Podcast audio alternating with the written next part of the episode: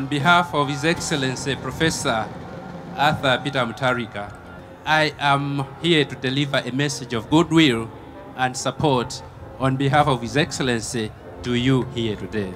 Prophet Bushiri, it is therefore very pleasing to note that you, as a Malawian, are reaching out and touching many souls through your prophetic and healing messages.